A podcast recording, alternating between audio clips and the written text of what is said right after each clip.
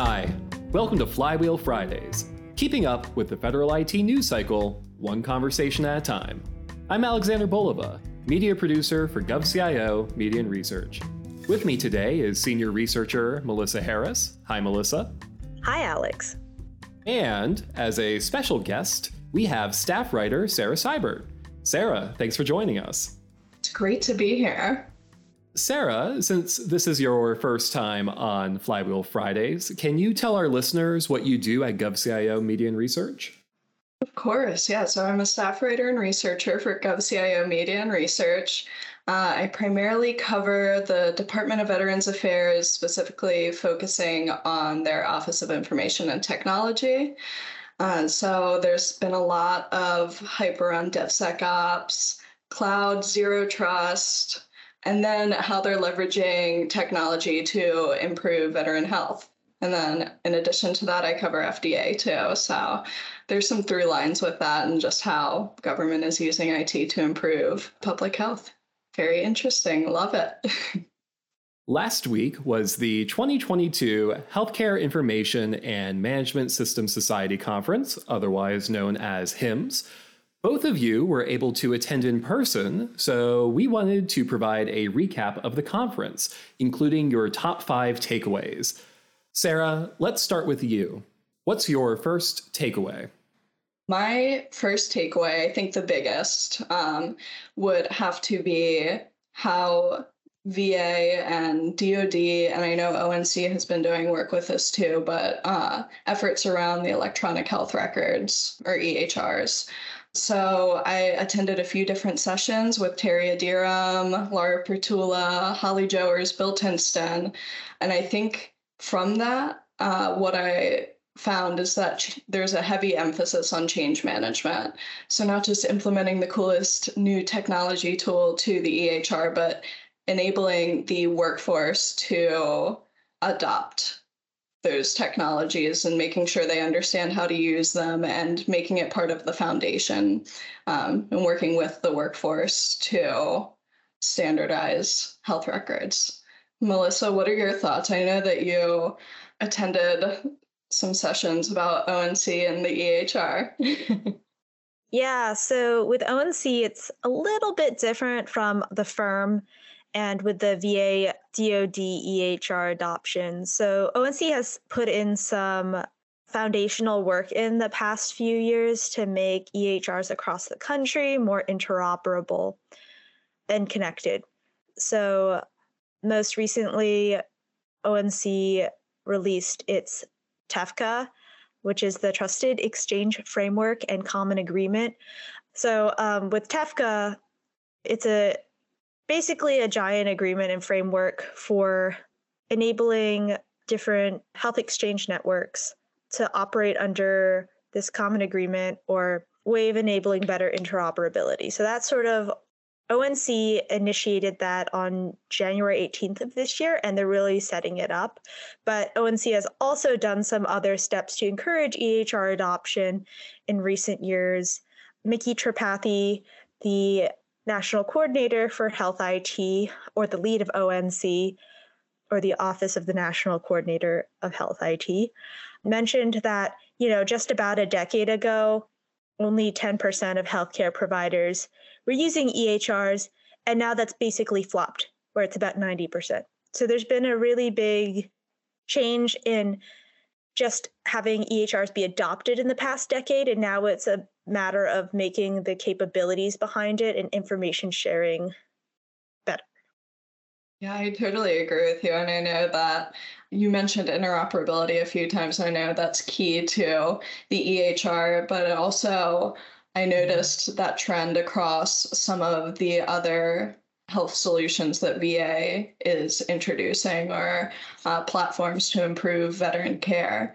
One of the cool things I remember from the conference is VA's new IVA platform. It's a interoperable blueprints that is better leveraging data to improve veteran health. So they're making data more interoperable, uh, kind of like a classic architecture for blueprints Um, they have a data view, a semantics view, a systems view, and a business view to better illustrate how the veteran fits in the broader healthcare landscape. So I think that brings us to our next takeaway, which is APIs are helping agencies quickly assess health data and speed service delivery. Melissa, what are your thoughts on this? So, back to the Office of the National Coordinator for Health IT, ONC. They've been looking to, just like with EHRs and making that more standardized and interoperable, getting standardized APIs or application program interfaces more standardized is a really key way for, I guess, down the line, empowering patients to be able to better use their healthcare data as if you're using your banking app or or whatever on your phone. So to do this, ONC has implemented rules to standardize these things called HL7 FHIR based APIs. FHIR stands for Fast Healthcare Interoperability Resources. Um, and HL7 is sort of the internationally recognized standard. So, since ONC has implemented this rule, now you know, just about every application regarding health IT and health information exchange will now have to have a feature with HL7 FHIR based standards behind it. So while before I was talking about TEFCA, which is more of like a a giant agreement and framework for leading to better health information exchange, this goes down to more of the user level and how people can handle their data. So it's really a everything from the top to the bottom sort of aspect. And that's sort of the ONC approach to things. Yeah, I think that ONC's standardization initiatives are definitely coming through for other agencies as well. In a session I attended with VA's Dave Mazik, he talked about how uh, VA is using Open API, FHIR standards, the 21st Century Cures Act uh, to enable the most applications in the veteran ecosystem as possible. So I think leveraging or standardizing APIs is key not only to the user but also to the developers. So Mazik also talked about how VA is using the sandbox approach for development, where they're using synthetic data and giving veterans a realistic simulation to test products before launching. So there's not as many errors uh, once launching a new application or tool, less downtime. And uh, VA is creating a more streamlined, modern API development experience to build services that provide veterans with consistent and reliable access to their data. One of the new tools that they released was the COVID 19 Patient Manager, which is a smart on FHIR application uh, using standard R4 FHIR APIs. And then that patient manager is basically a clinical decision support web application to help emergency physicians and clinicians triage patients to recommend the appropriate medical uh, treatments. So that's interesting and ties into how they're accelerating their response to COVID. Another topic that came up at the conference is interoperability, which brings us to our next takeaway. Interoperability is key to delivering faster health services. I guess my question is how so? Yeah, so Melissa mentioned this earlier with um, some of the EHR progress ONC has been making. And I think that interoperability is maybe, I might go as far to say, is the largest takeaway from the entire conference. It, there were crossovers in every session I attended with interoperability because I think that's critical. Having access to data, having the right people have the right access to the right data at the right time. I heard that a lot throughout the conference uh, is key to faster delivery, more accurate decision making. And then it also enables other technologies like automation, for example. So, VA said that automation improved the speed of delivery and reduced workforce burden, consolidating technologies to reduce redundancies and costs, uh, and led to developing data dashboards uh, to de- better display veteran health data. So, for COVID 19, for example, VA leveraged these dashboards and updated them daily to reflect infection, staffing, bed capacity, and more. Uh, and interoperability was really the backbone of this effort. So, while I was touching a lot before on interoperability from the clinical care perspective, one other aspect that came up with interoperability at the conference is the the struggle to make public health data more interoperable. COVID 19 really highlighted this. In a certain session with uh, Dr. Dan Jernigan and Micky Tripathi during the conference, they talked about how they're taking some of ONC's capabilities around data standards and interoperability and using that to really help CDC with its data modernization initiative or DMI. ONC has this uh, set of data standards called USCDI or the US Core Data for Interoperability Standards, which is what all ONC certified EHRs need to have as their baseline for data collection. So ONC is piggybacking off of that to form USCDI Plus, which is meant to expand some of those data standards to better fit certain health agencies like FDA, CDC, the Centers for Medicare Medicaid Services. So, with CDC, for instance, they're looking to take some of these foundational steps that ONC has already taken to make public health data more interoperable. This will also include some initiatives on CDC's part, like helping state, local, and tribal public health systems to move to the cloud, um, just generally modernizing. But this all goes toward the greater goal of making it easier to collect different public health data so CDC can gather it faster, understand where public health emergencies are happening with more precision. Again, COVID 19 made this a very apparent struggle.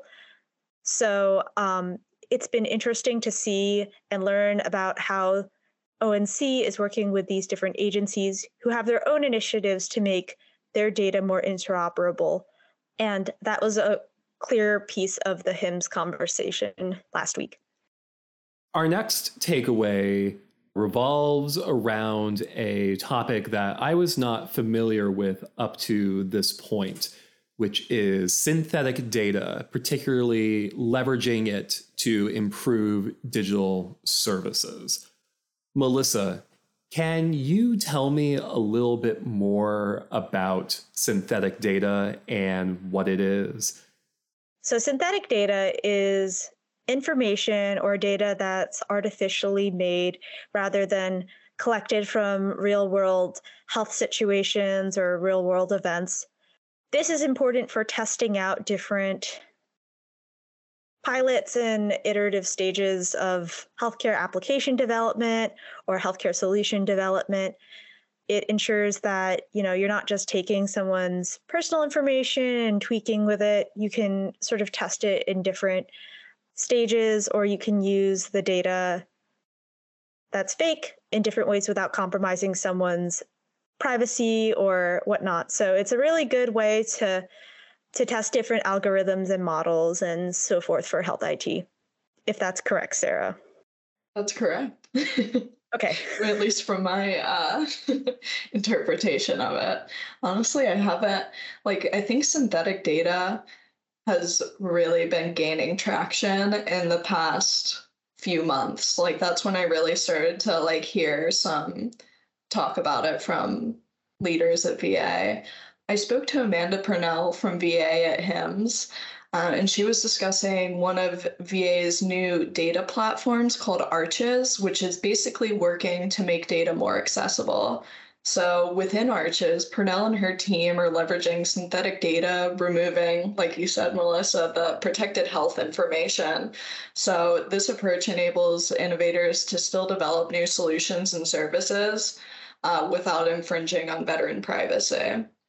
And synthetic data is also being used in VA's APIs, like we just talked about, to run tests and draw accurate insights without using quote unquote real data. Uh, so this is improving decision making, speed of delivery for healthcare services, um, and improving accuracy of insights without compromising protected information. Sarah, what is our last takeaway?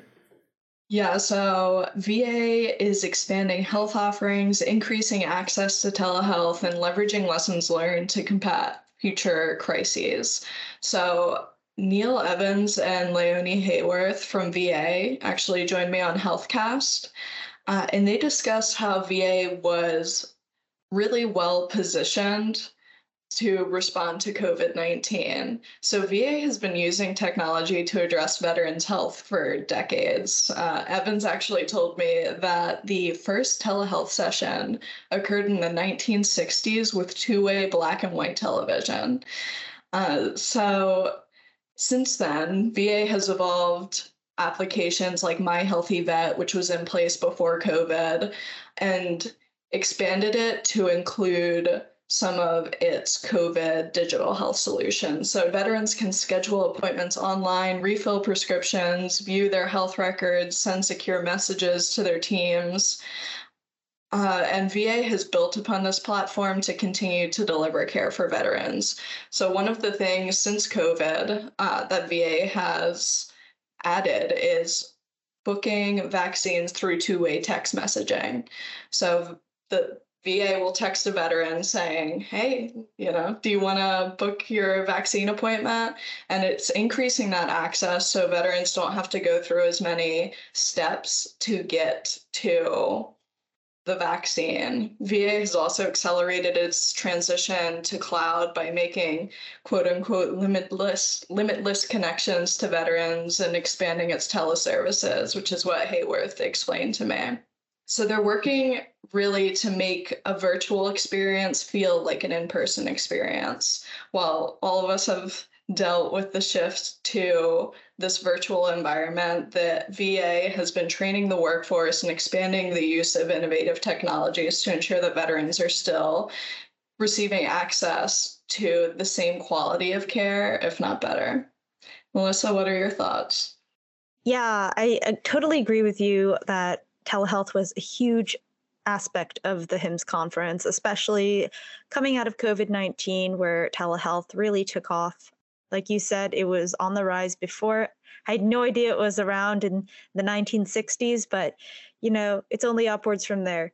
So there were a few different ways I saw telehealth emerging, um, not only on the you know the government side, but on the showroom floor across the conference. There were so many different solutions, tablets, remote monitoring devices, all sorts of stuff like that.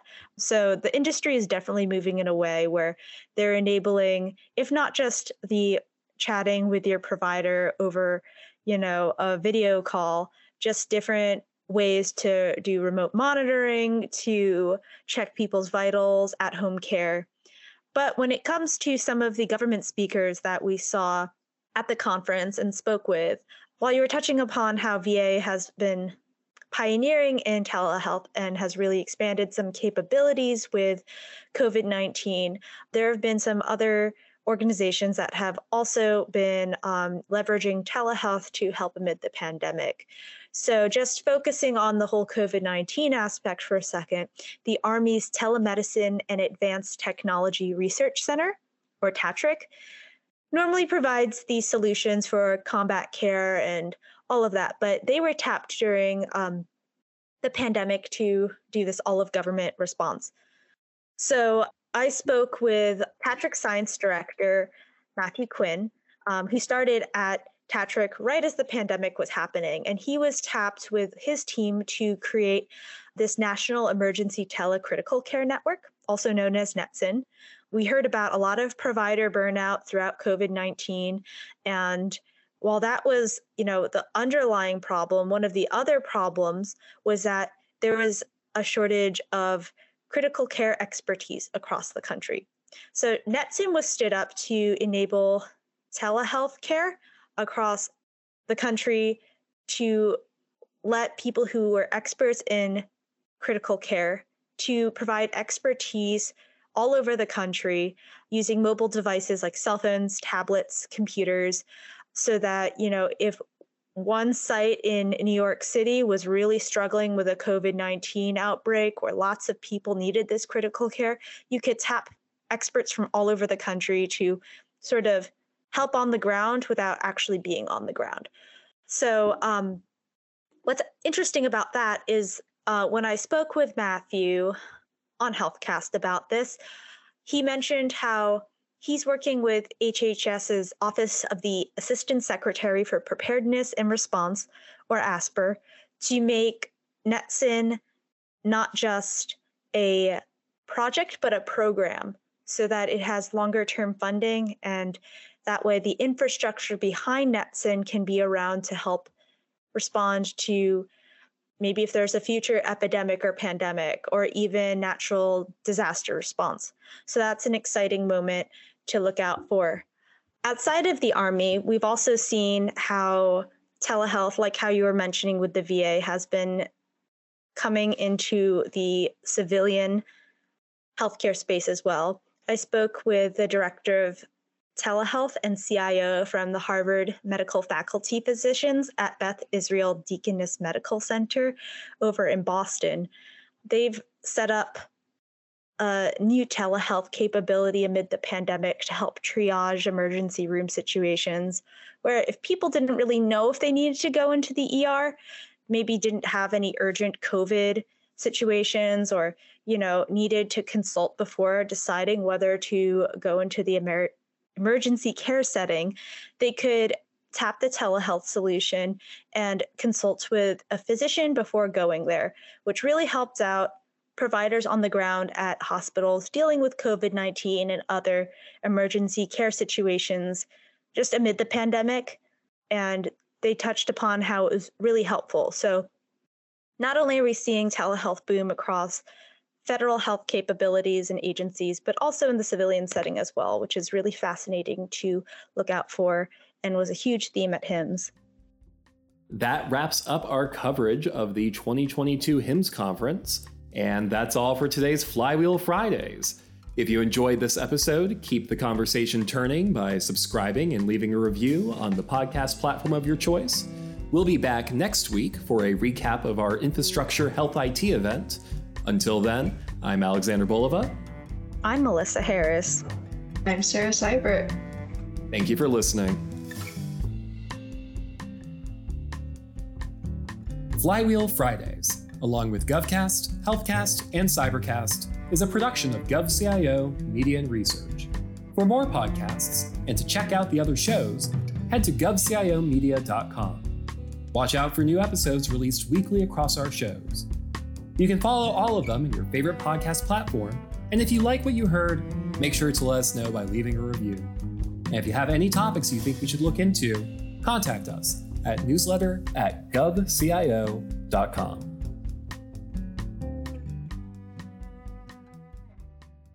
So Orlando was fun, and I did like walking around shopping with Melissa.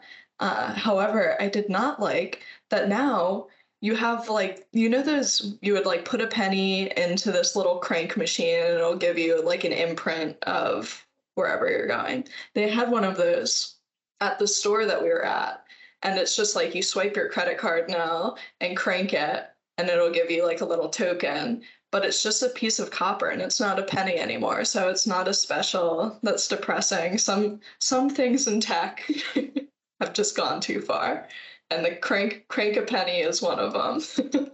I I for one got like they were different Disney characters, and I got the alien from Toy Story, so I was pretty satisfied with that. It is like so flimsy now, though. Like it's not even the thickness of a real penny. There's no character to it.